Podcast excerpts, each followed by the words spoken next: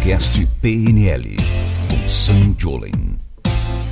Irachamacê, pessoal, tudo bem? Sejam todos muito bem-vindos ao nosso podcast PNL. Eu sou Sam Jolin e é um prazer gigantesco poder te receber aqui conosco. Boa, muito prazer, pessoal. Como sempre, acompanhado do Sandiolin, eu sou Roberto Porto, esse host que vos fala. Né? Bom dia, boa tarde, boa noite para você que está nos ouvindo. É, lembrando aqui o pessoal que está nos assistindo, você pode nos assistir pelo YouTube, mas você também pode nos ouvir pelo Spotify ou pelo melhor agregador, agregador de sua preferência aí, só a parte do áudio do podcast. Então você escolhe o que é mais fácil para você poder absorver aqui esse conteúdo, tá bom? Qual que é o nosso tema de hoje, Robertão? É, o nosso tema de hoje é o seguinte: é possível todo mundo prosperar? Então, a ideia é a gente falar sobre prosperidade, entender como que funciona, o que é prosperidade, explicar pra galera o que, que é isso. Você sabe que tem uma palavra em inglês que inclusive é uma palavra meio complexa de dizer, né? Os professores de inglês aí podem até nos ajudar, que é achiever, que basicamente traduzindo seria algo parecido como alcançador. Eu, por exemplo, já participei de um congresso mundial que chama National Achievers Congress que basicamente seria o Congresso dos Alcançadores. É uma palavra que em português, na verdade, ela é um pouco estranha, sabe? Só que eu acho que ela tem muito a ver com o nosso tema de hoje. Por quê? Geralmente as pessoas confundem prosperidade com ter dinheiro. Eu lembro muito bem que quando eu era mais novo, tinha um conhecido do meu pai que era o cara mais rico ali, pelo menos que a gente conhecia, na região de São Miguel Paulista, né, na zona leste de São Paulo. E ele era o cara rico. Ele era o cara que tinha lá um, um carrão, ele era um cara que tinha uma casa bacana, ele era o cara que tinha esses negócios. E a gente achava que isso era ser rico. Na minha cabeça, pense em ser rico. Eu pensava nessa pessoa. Era minha referência de ser rico. E eu também achava que ser rico era a mesma coisa que ser próspero. Só que eu comecei a pensar assim: para um pouquinho, será que ser rico é bom mesmo? Porque o fulano de tal, ele era barrigudão, ele não tinha muita energia, ele não tinha muita saúde.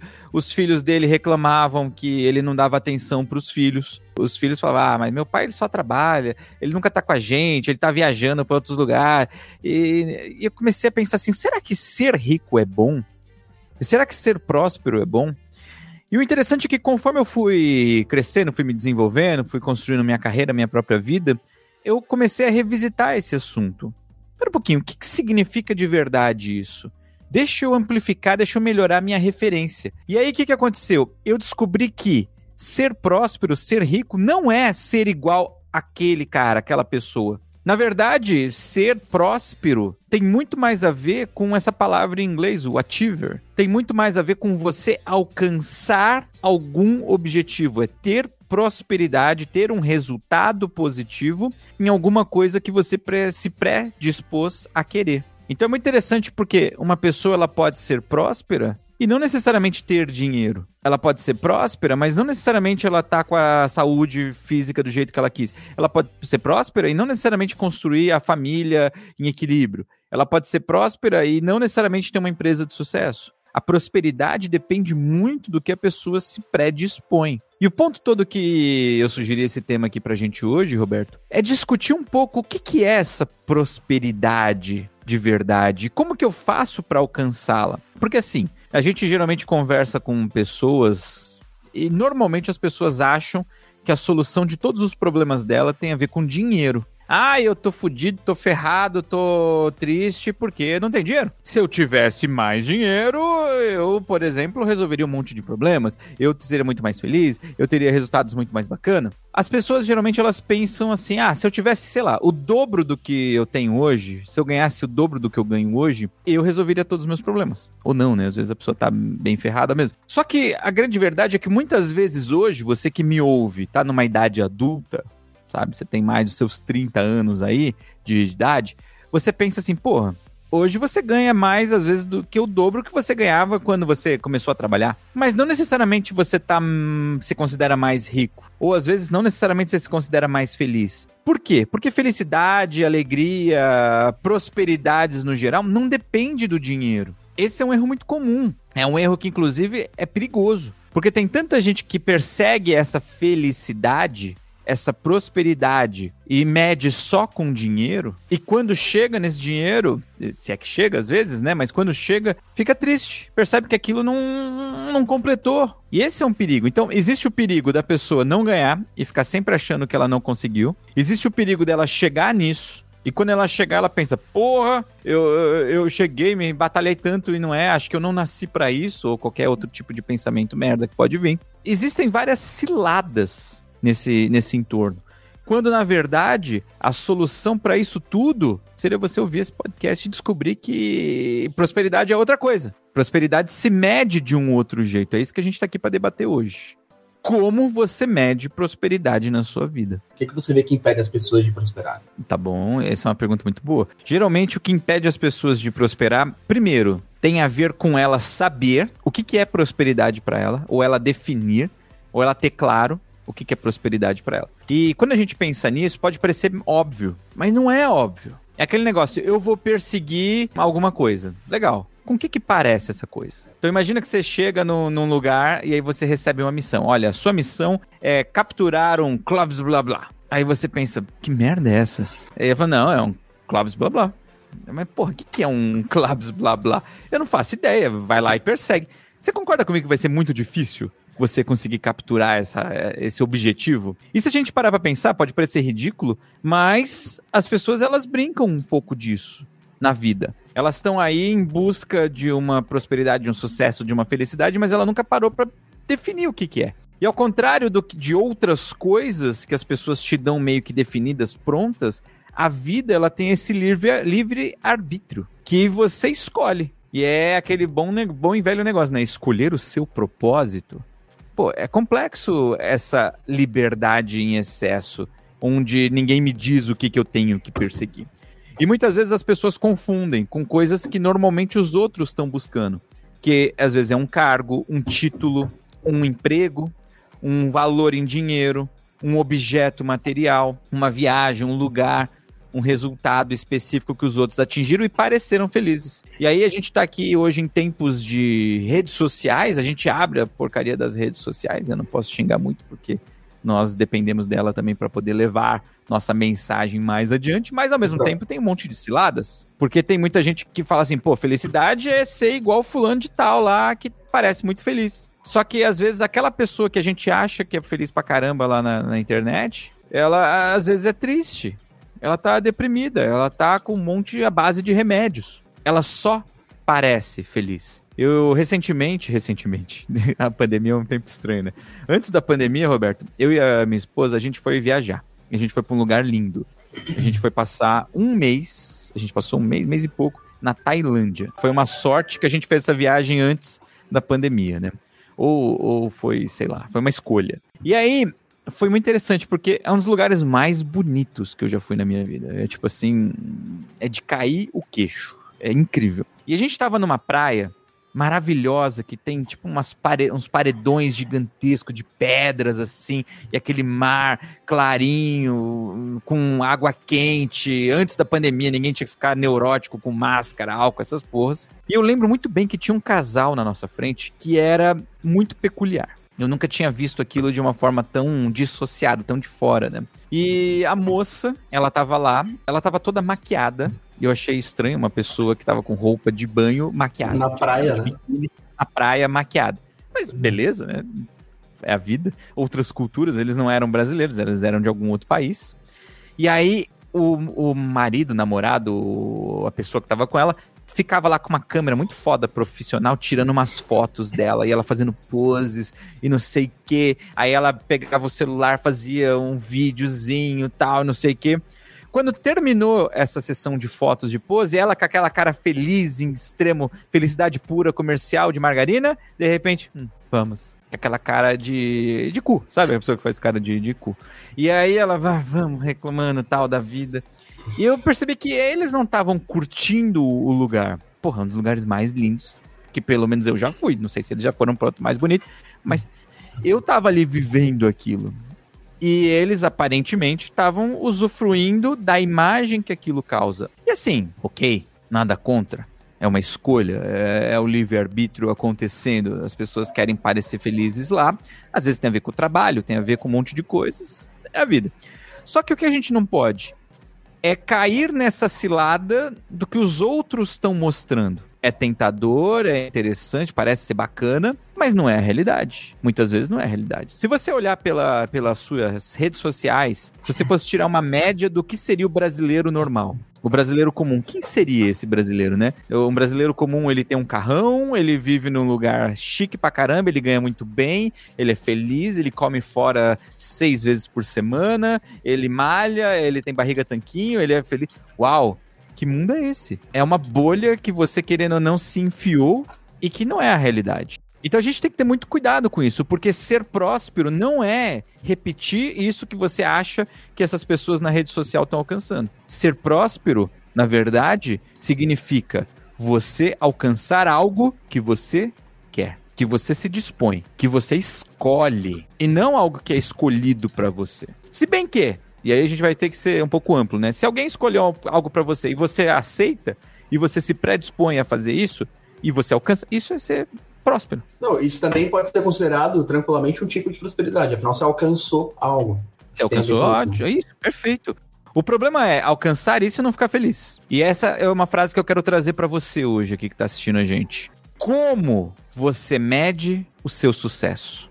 Como você mede a sua prosperidade? Essa é uma pergunta que eu quero que você reflita um pouco. Por quê? Porque a maneira como você mede a sua prosperidade vai influenciar seus resultados, suas ações, sua vida. O que, que é prosperidade para você? Prosperidade para você ter uma família, prosperidade para você é tá com o corpo saudável, ou tá bonito, bonita, prosperidade para você é ter dinheiro, prosperidade para você é ter um trabalho legal, prosperidade para você é trabalhar com algo que você ama, prosperidade para você é sei lá, o que, que é prosperidade para você? Então a gente tem que tomar muito cuidado com isso. Porque as aparências enganam e a gente não pode se deixar enganar. Até pode, mas fique ciente que vai dar merda. Fique ciente disso. Não tem nada de errado você seguir a moda e achar que aquilo é legal. Só depois não vem reclamar. Ai, Sam, fiz tudo que eu achava que era certo e tô aqui deprimido, triste, fudido. É a vida. São escolhas. Então, você começa a partir dessa pergunta: o que é prosperidade para mim? E às vezes o que era no momento da sua vida lá, prosperidade hoje é diferente. E talvez seja diferente ao longo da sua vida, você vai mudando, vai encontrando novos padrões, novos caminhos. Então, por exemplo, para mim, prosperidade, quando eu era mais novo, era ganhar dinheiro. Eu lembro exatamente, meu pai dizia: "Filho, felicidade é quando você consegue ganhar o seu próprio dinheirinho e comprar suas coisas". Eu ouvi isso durante toda a minha adolescência e infância. E aí eu lembro exatamente. Eu fui pro Japão quando eu tinha 18 anos de idade. Eu só tinha empregos muito ruins na Zona Leste de São Paulo. Trabalhei com um monte de coisa muito, muito chato, muito ruim, não ganhava porcaria nenhuma. E aí, quando eu cheguei no Japão com 18 anos, eu comecei, Decaseg, né? É o nome dessas pessoas que saem do Brasil, vão para outro país trabalhar, e é um nome em japonês. E aí eu comecei a trabalhar na fábrica e eu ganhava muito bem. Com 18 anos, fazendo um trabalho totalmente braçal operacional, eu conseguia ganhar por mês em torno de 4 mil dólares. 3 a 4 mil dólares. Que na época, eu não lembro quanto era o, o dólar pro real na época, mas você pode tirar com base hoje. Hoje, com o, o dólar aí a 5, quase 6 às vezes. Imagina, com 18 anos, faturando aí em torno de 20 mil reais por mês. Era o que eu ganhava. E pode parecer uma coisa muito louca, mas era muito. De repente se tornou realidade. Para mim era um sonho. Só que o interessante é que veio o primeiro mês, eu recebi aquele dinheiro, pô, legal. Veio o segundo mês, eu recebi aquele dinheiro, pô, bacana. Só que eu percebi que eu não tava me sentindo feliz. E eu comecei a descobrir que, para um pouquinho, para mim prosperidade era ganhar bem, mas agora eu tô ganhando bem e eu não tô feliz. Na verdade, eu não tenho nem tempo para usar esse dinheiro eu trabalho todo dia, o dia inteiro. E aí, você acredita o que, eu pensei? Eu pensei o seguinte, Roberto. Eu falei assim, eu preciso ganhar mais. Eu acho que só esse, esse tanto aí não, não é. Eu preciso de mais dinheiro. E aí eu fui trabalhar mais. E eu comecei a fazer horas extras malucas e trabalhar dois turnos direto. Até que uma hora eu comecei a passar mal de tanto que eu trabalhava, de tão pouco que eu dormia. Isso começou a afetar minha saúde. Eu quase perdi minha mão dentro de uma máquina.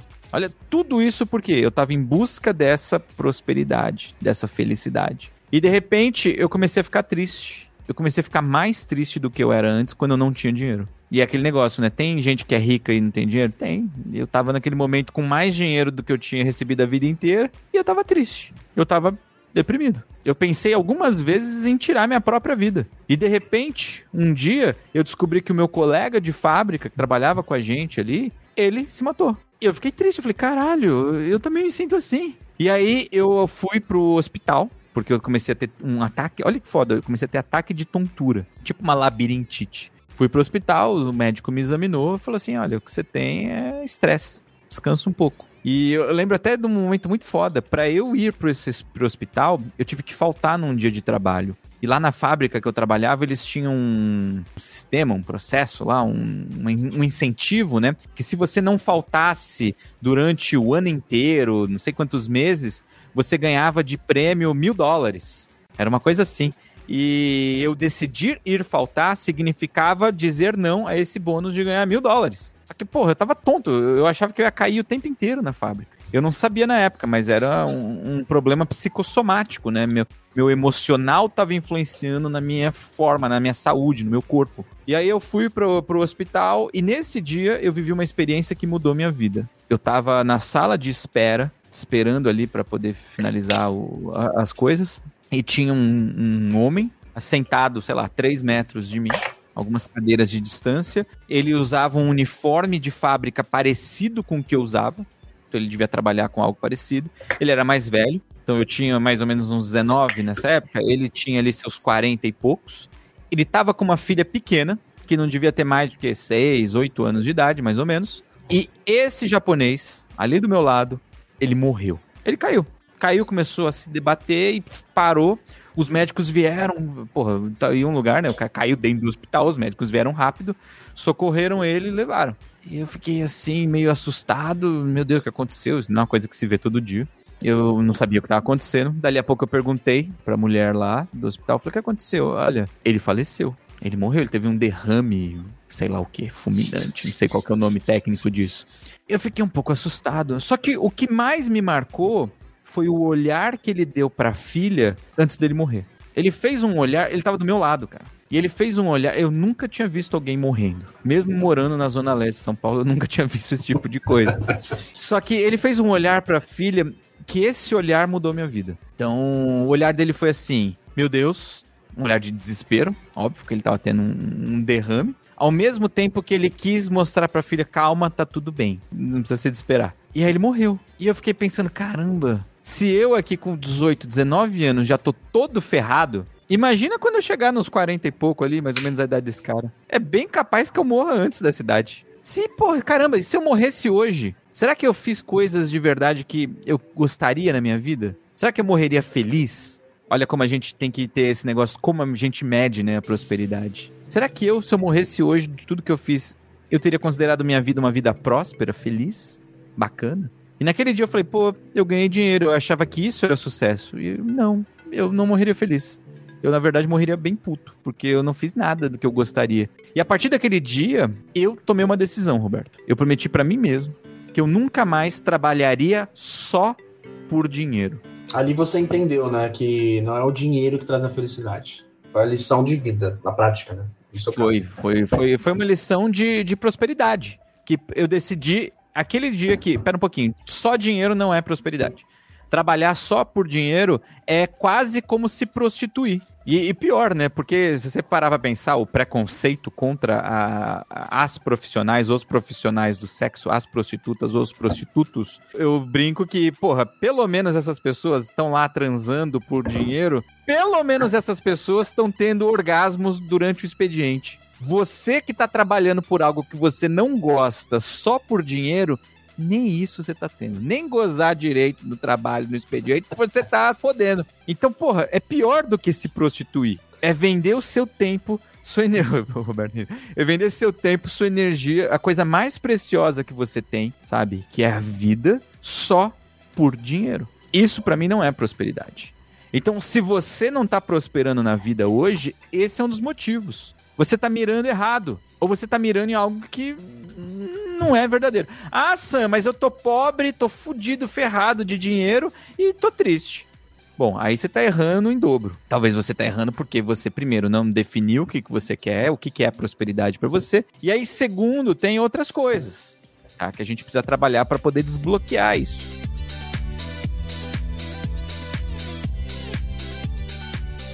É possível todo mundo prosperar? Todo mundo consegue ter prosperidade? Essa é uma pergunta boa, hein? Eu acredito que sim. É aquele negócio, né? Todo mundo consegue jogar bola igual o Pelé, o Neymar, o Messi? Uh, não. Eu acho que não. São poucas pessoas aí que conseguem entregar um alto nível desse no futebol. Mas todo mundo consegue se treinar direitinho, conseguir correr, tocar, fazer um, um beabá? Consegue, claro que consegue. Todo mundo consegue ser bilionário, que nem o Elon Musk, Warren Buffett? Uh, não, eu acho que não. Mas, se todo mundo treinar direitinho, estudar, se dedicar, consegue ter prosperidade financeira? Consegue, claro que consegue. Eu acredito que é o seguinte: prosperidade é algo que todo mundo consegue atingir em algum nível. Só que para isso, você vai ter que escolher. Para isso, você vai ter que se dedicar. Para isso, você vai ter que fazer uma coisa que é essencial, que é pagar o preço. Olha que foda. Eu tenho um conceito na cabeça, Roberto, que funciona assim, ó. Toda vez que eu quero alguma coisa, eu gosto de tomar consciência de quanto custa aquilo. Isso pode ser algo óbvio, material. Então, por exemplo, ah, legal, quero comprar uma casa, quero comprar um carro, quero comprar uma câmera, quero comprar um, alguma coisa, material. Primeira coisa que eu preciso saber, quanto custa isso? Custa um real, um dólar, custa um milhão? Ou um trilhão, um, um quadrilhão, sei lá, você precisa ter uma, um número, você tem que mensurar quanto isso vai te custar. Isso para coisa física. Mas e para coisas que são, às vezes, que a gente consegue calcular diretamente? Então, por exemplo, ah, eu quero fazer uma viagem. Uma viagem para algum lugar. Legal. Quanto custa isso? Quantas pessoas eu conheço que querem aí fazer uma viagem, estão planejando ir para algum país, alguma cidade, algum lugar, e estão só no planejamento e nunca fizeram nada? E aí você pergunta, ah, legal, você já viu quanto custa para fazer? A pessoa, ah, não, nunca, nunca olhei. Olha que foda. Se você nunca olhou, quer dizer, você não deu nem o primeiro passo, você não tem noção, não tem consciência de quanto custa. Ponto de partida inicial, quanto... entender aquilo, né? Total, cara. Por exemplo, eu e a, e a Fernanda, minha esposa, e a nossa nenê, a Luísa, a gente vai fazer uma viagem agora. A gente vai passar aí um mês viajando de motorhome pela Europa. E é uma coisa que eu, eu conto para as pessoas que a gente está planejando esse negócio aí. E é um planejamento meio recente, não tem muito tempo que a gente tem essa vontade. E quando as pessoas elas ouvem isso, elas falam: Nossa, eu sempre quis fazer uma parada dessa. Eu falo: Legal, você já foi ver quanto custa, como funciona, onde ir? E a pessoa fala: Não, nunca, nunca fui. É o mesmo exemplo. Quer dizer, as pessoas às vezes elas querem, mas elas só querem, elas só ficam na vontade. Qual que é a diferença entre o que eu venho fazendo na minha vida, que eu me considero uma pessoa bem-sucedida, e de uma outra pessoa que às vezes não tá conseguindo resultado?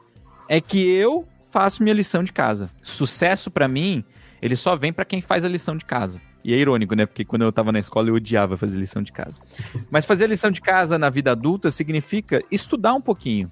Ir atrás, dedicar 5, 10, 15 minutinhos para pesquisar, estudar, ver o que, que, você quer, se melhorar, afiar o seu machado, é, se tornar um pouco melhor do que você estava antes. E eu fui fazer isso. Eu fui fazer assim, pô, querendo viajar, meio da pandemia, não aguento mais ficar em casa, vamos fazer uma viagem, vamos para onde? Vamos, pô, vamos para um lugar que tá mais de boa. Tá bom, vamos lá pra, pra Europa, legal. E o que, que vamos fazer o quê? Ah, vou ficar num hotel, de hotel em hotel, também tem pandemia, e aí eu quero rodar. Então vamos alugar um motorhome? Vamos, quanto custa? Deixa eu entrar aqui. Ah, custa X, custa Y. Ah, achei um preço bom, achei um preço legal. Ah, vou reservar, pum, pum, reservei, pum, pronto. Ó, você percebe? Fazer a lição de casa. Não me levou tanto tempo. Talvez o maior trabalho tenha sido convencer minha esposa disso, mas aí a gente usa técnicas de persuasão, de programação neurolinguística, reprogramação mental para o processo todo acontecer. Mas a partir do momento que você sabe o preço financeiro, energia, dedicação, tempo que você vai precisar para fazer alguma coisa, você pode tomar uma escolha. Você pode decidir se isso vale a pena ou não. Se isso é bacana ou não. Vira uma escolha, tá? Não vira um sonho distante. Você já começa a tornar mais palpável. E é aí que o bicho pega, aí que as coisas começam a ficar mais interessantes. Então olha que interessante, pessoas falham muitas vezes por quê? Elas não têm prosperidade por quê? Porque primeiro, elas não sabem o que elas querem, e segundo, elas nem sabem quanto custa de tempo, energia ou dinheiro. Elas não pararam para fazer o básico da lição de casa. Então tá aí o segundo ponto para ser melhorado aí no processo. E te respondendo, sim, todo mundo pode. desde que tome essas atitudes, né? Total, todo mundo pode, mas nem todo mundo consegue, né? Acho que pode até complementar assim. Oh, mas todo mundo não consegue por um motivo muito simples, porque as pessoas não pagam preço.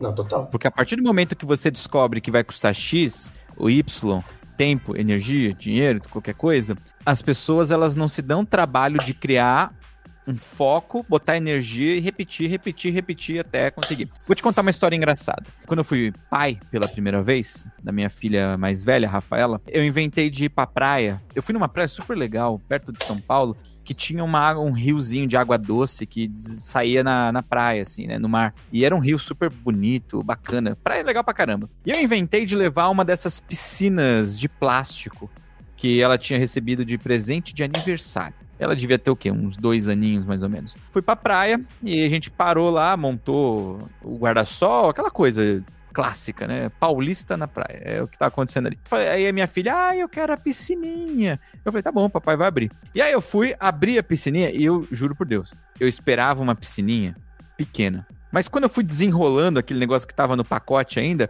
a, o, o negócio foi aumentando, foi crescendo, foi crescendo. De repente, cara, eu tinha uma piscina ali de uns 3, 4 metros de diâmetro. Era gigantesca. E o pior não era isso, ela não era nem inflável. Era uma que a lateral ela tem que ficar de pé, mas ela fica de pé com a, o peso da água, sabe? Eu falei, caramba, como que eu vou encher essa porcaria aqui? Eu não quero encher de água do mar, eu quero pegar essa água do rio aqui. Mas como que eu vou encher esse negócio? E ainda tinha uma ribanceirinha para chegar no, na água do rio ali como que eu vou encher esse negócio? Não tem um, um, uma torneira, uma mangueira. Como que eu vou encher? Se eu descer com, com isso aqui, como que eu vou trazer de volta? Com duas, cinco, dez pessoas? E nessa hora eu vi numa situação merda, sabe? A famosa situação merda. Como que eu vou encher essa porra? E aí eu comecei a olhar pro lado, pros vizinhos, e as pessoas estavam olhando pra minha cara e meio pensando assim: esse japonês se fudeu. Não vai encher nunca. E aí eu olhava pra minha filha e ela lá esperando. É, foda-se, ela não quer saber. Ela só, só tava esperando. Eu falei, papai vai encher isso pra você, filho. Armei lá a piscininha, ela já sentou dentro, vazia. Então tinha aquela pressão, aquela expectativa, né? E o que eu tinha para encher? Um baldinho de criança desses pequenininhos coloridos. Eu fui, enchi o baldinho no, no riozinho ali, voltei, tinha o quê? Uns 10, 15 metros de distância, porque não dava para ficar na ladeira, tinha que ficar na parte reta ali em cima, com o baldinho e psh, joguei dentro da piscina.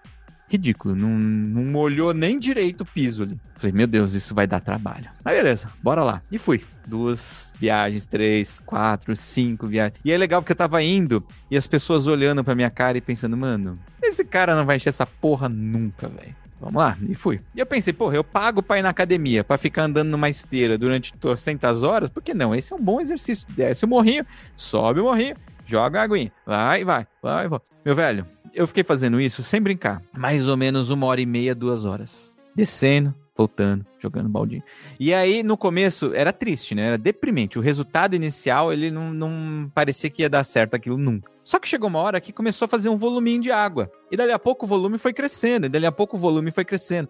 Eu sei que ao longo desse período, tá? A, a minha prima que estava com a gente, ela se empolgou e começou, ah, eu vou também. E ela arranjou mais um baldinho ali e foi. E aí já foi dando um suporte, foi um pouquinho mais rápido. Em duas horas, aquela piscina ficou cheia, mas ficou cheia até a borda. Sabe? Eu falei, vamos encher, vamos encher direito essa porra. E aí eu lembro que as pessoas começaram a olhar assim, com um, um, ar de inveja. Nossa, como ele tem uma piscina dessa maravilhosa aqui. As crianças já olhavam pros pais, pra mãe e falavam assim: Mãe, pai, eu quero uma daquela. Ele não desistiu, como assim o pessoal já pensar, né? É, e é, talvez as pessoas falem, porra, que cara sortudo, ele tem uma piscina maravilhosa ali. Como que eu não tenho essa piscina?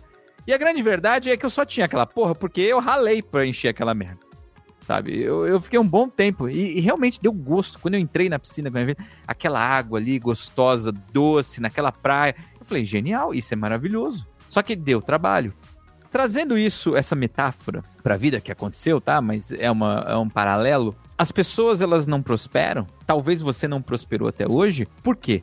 Porque talvez você não definiu o que você queria, você não mensurou qual preço, e depois que você mensurou o preço, você foi lá e agiu. São esses três elementos que são importantes para você ter sucesso. E a ação, ela precisa ser feita de maneira muito focada, de maneira repetitiva, de maneira disciplinada, de maneira constante.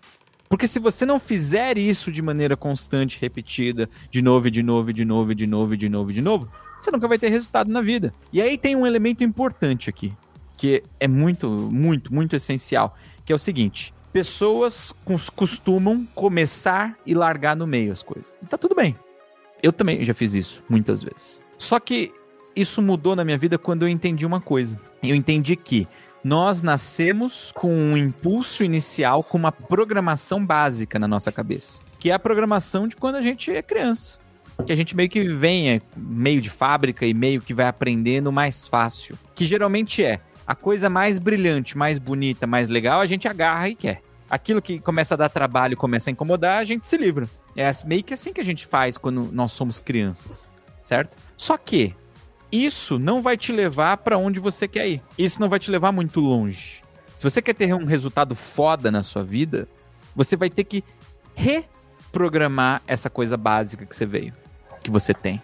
Você vai ter que criar uma programação mais adulta, mais eficiente. Inclusive, esse é meu trabalho hoje, ajudar pessoas a reprogramar a mente reprogramar o, o, pensamento, reprogramar os comportamentos. É justamente fazer de novo e de novo e de novo e criar uma disciplina. É em vez de largar aquilo que tá chato, continuar e persistir por mais tempo. E uma das maneiras bem simples que vocês podem fazer isso agora é o seguinte, ó. Pensa aqui comigo. Já montou quebra-cabeça? Você já montou quebra-cabeça, Roberto? Já montei um de mil peças. Foi maravilhoso mil peças. Ele. Foi fácil? Não, nem um pouco. Deu um trabalho, né? O, o ponto é o seguinte: você, quando você estava montando o quebra-cabeça aí de mil peças, você ficava olhando na, na caixa, na capa lá, como que deveria ser aquele quebra-cabeça? Sim. Aí fui estudando, como que eu monto isso para não perder? Aí, aí, tem técnicas de fazer isso, aquilo, separar por cores, por aí vai. Quebra-cabeça é um big deal, tem gente que leva isso aí muito a sério. É. A pergunta é a seguinte: se você não tivesse essa caixa com a imagem final ali montada, pronta, você acha que você conseguiria montar o quebra-cabeça? De alguma forma eu conseguiria, mas provavelmente eu desistiria. Provavelmente seria muito mais difícil. Não, concorda total, comigo? Totalmente. Tá. É isso que eu tô falando. Então, um segredo simples, simples, simples, simples, para você começar a reprogramar sua mente, é você começar a ter isso. Toda vez que você for fazer alguma coisa, essa coisa exigir trabalho, repetição, disciplina, constância, você vai conseguir ter muito mais energia, foco e fazer isso se você tiver a imagem completa do seu quebra-cabeça montada aí no seu pensamento. Então, enquanto eu tava lá, igual um idiota, descendo o morrinho, subindo o morrinho, jogando aguinha dentro da piscina, descendo, de novo, de novo, de novo, por horas a fio, eu tinha uma coisa única na minha cabeça, que era a imagem da minha filha dentro da piscininha, feliz, brincando. E toda vez que eu pensava em desistir, pensava, ai meu Deus, nunca vai acontecer, ah, e todos os diálogos internos é, maldosos que vinham, falava, meu, que ridículo, não, desiste, para, não vai dar certo, nossa, você tá sendo tão idiota. Tudo isso, eu tirava esses pensamentos e eu trazia essa imagem da minha filha feliz, brincando ali dentro. Então, isso foi que fez com que eu tivesse o foco. E você pode repetir isso para qualquer coisa na sua vida. Então, por exemplo, na pandemia eu lavei muita louça. Puta merda, eu fiquei bom de lavar louça, hein? E aí, às vezes eu chegava naquela pia lotada de louça. O meu trabalho aqui em casa é lavar louça. Eu combinei isso com, com a minha esposa. Ela, ela cozinha, ela cozinha muito bem, e eu lavo a louça. É o nosso trato. E aí eu chegava naquela pia cheia de prato, lavava o primeiro, já, mano, não vai dar certo, nunca vou conseguir. Ai, deixa, depois, depois você lava, Sam, vem né, o diabinho, depois lava, Sam, deixa isso aí. E eu, não. E aí eu boto a imagem que eu quero na minha cabeça, a imagem daquela pia brilhando, maravilhosa, e, e a Fernanda vem e fala, nossa, você faz tão bem isso. E eu boto isso e começo, e faço, tum, tum, tum, tum. E às vezes vai dando vontade de desistir. Fala, ah, não, tá bom, depois eu continuo. Bota de novo a imagem e continua. Eu uso isso para correr, eu uso isso para trabalhar, eu uso isso para organizar, eu uso isso para tudo. Então é ter a imagem do seu quebra-cabeça montado na sua mente toda vez que você for fazer alguma coisa que exige começo, meio e fim, disciplina, repetição. Tá aí uma forma de investir para você aprender a prosperar. Inclusive, existe forma de investir em prosperidade. Quando eu falo investir, não é só dinheiro. Né? Talvez investir em técnica, ou no livro, ou alguma coisa do tipo. O que, que, eu posso fazer que pode me ajudar a ser próspero? Eu acho que eh, seguindo esses passos que a gente organizou aqui, ó. Primeiro, escolhendo o que você quer. Definir que cargas d'água você quer.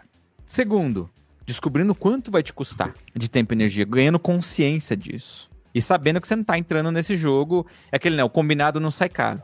Você uhum. sacar o quanto isso vai te custar de tempo, energia, dinheiro no começo, no final das contas a conta sai mais barata, tá? E por último, você ir lá e repetir, repetir, repetir, repetir, repetir, repetir com essa imagem, com esse objetivo aí na sua cabeça. Essa seria uma estratégia muito simples. Ah, Sam, mas e se eu começar a me auto-sabotar? E aí a gente tem que pensar, né? O que, que é auto-sabotar? é que você inconscientemente, o seu inconsciente, começa a querer desistir disso. Tem muita gente que tem um potencial incrível, mas uma realização muito merda, né? Por quê? Porque tá se auto-sabotando. Então, qual seria a dica para poder não se auto-sabotar? Muito simples. Controlar como você faz isso. Ah, mas isso é difícil? Não. Não é simples, mas também não é difícil. É justamente isso que eu ensino. Inclusive, se você tem vontade de aprender a controlar sua autossabotagem, ganhar mais controle sobre sua mente, não ficar mais aí desgovernado, descontrolado pelo mundo, patinando, querendo e nunca conseguindo, eu tenho um convite para te fazer. Nós vamos ter aqui uma semana onde eu vou dar aulas 100% gratuitas e eu vou te ensinar o caminho para você ganhar controle da sua mente, do seu pensamento, através de técnicas, através de uma metodologia, tá? E o mais interessante ainda, com essas técnicas, você vai descobrir que é possível você utilizá-las para ajudar outras pessoas. Inclusive, eu tenho muitos alunos que fazem isso. E ajudar outra pessoa com técnica é algo maravilhoso, porque normalmente as pessoas já fazem esse tipo de coisa, né? Elas gostam de ajudar o outro, só que sem técnica e, e sem fazer direito. Quando você aprende a fazer isso de propósito e você domina as ferramentas, você não só consegue ajudar, como você consegue cobrar por isso. E o interessante é que os nossos alunos, eles conseguem resultados maravilhosos. Um dos resultados que a gente tem muito é o famoso 12 em 2. O que, que é o 12 em 2? É trabalhando duas horas por dia, ajudando pessoas, faturar aí seus 12 mil reais por mês é interessante, é bacana, é uma coisa que tem a ver com algo que você gosta, que é ajudar pessoas através de ferramentas e ganhar bem para isso. E você pode usar no seu tempo livre, enquanto você tem sua carreira, sua outra vida, do que você já faz. E você pode aí transformar, inclusive, no seu principal trabalho, se você tem vontade. E tudo isso eu vou mostrar o caminho na semana da PNL profissional, que vai ser de 22 a 27 de março. É 100% gratuita, é online e você vai poder aprender o caminho para você transformar isso aí em realidade. Show. É, o pessoal sempre pergunta, inclusive, né? Quando que vai abrir de novo, turma? Quando você vai dar alguma aula, alguma coisa desse tipo. Então deixem anotado aí, pessoal. E sigam o Sanjone nas redes sociais, né? É, e se você estiver ouvindo a gente, deve ter na descrição do Spotify também. Ou então entra no meu Instagram, arroba Sanjolen. San com M de Maria, Jolen com N de nariz. E se você estiver ouvindo ou assistindo isso num futuro distante, vai no Instagram e acha aí, você vai achar algum lugar aí que você vai conseguir se inscrever, se cadastrar e vir participar de algum outro evento desse tipo, tá bom? E aproveita, aproveita porque é uma chance única de você parar de se sabotar, começar a ter mais prosperidade, inclusive ajudar pessoas e se tornar também próspero com isso. Boa. Fechou? Fechado. Inclusive até o Francisco já perguntado, ah, sou trader, tem como a PNL me ajudar? Tem. Né? a gente precisa fazer um episódio desse, hein, Robertão? Como que usar aí a reprogramação mental para poder investir melhor. Quem sabe em breve teremos um episódio sobre isso. Ah, Se você acha aqui, que tem um episódio disso, coloca aqui no YouTube, escreve: Eu quero um episódio sobre reprogramação mental e investimentos. Escreve aí o que, que você acha que eu tenho que fazer um programa aqui junto com o Robertão para a gente poder trazer aqui no podcast PNL. Fechado. Acho que é isso, né, Sam? Eu acredito que o pessoal deve ter gostado, como sempre. É isso aí, minha galera. Gente, obrigado aí todo mundo que nos assistiu ao vivo, gravado, nos ouviu. Tamo junto aqui na nossa jornada de poder difundir a reprogramação mental, a programação neurolinguística, para que você alcance muito mais resultado na sua vida, tá bom? Um grande abraço aí para todo mundo. Falou, valeu, tchau. Valeu, pessoal. Tchau, tchau. Até a próxima. Você ouviu o podcast PNL com Sam Jolen.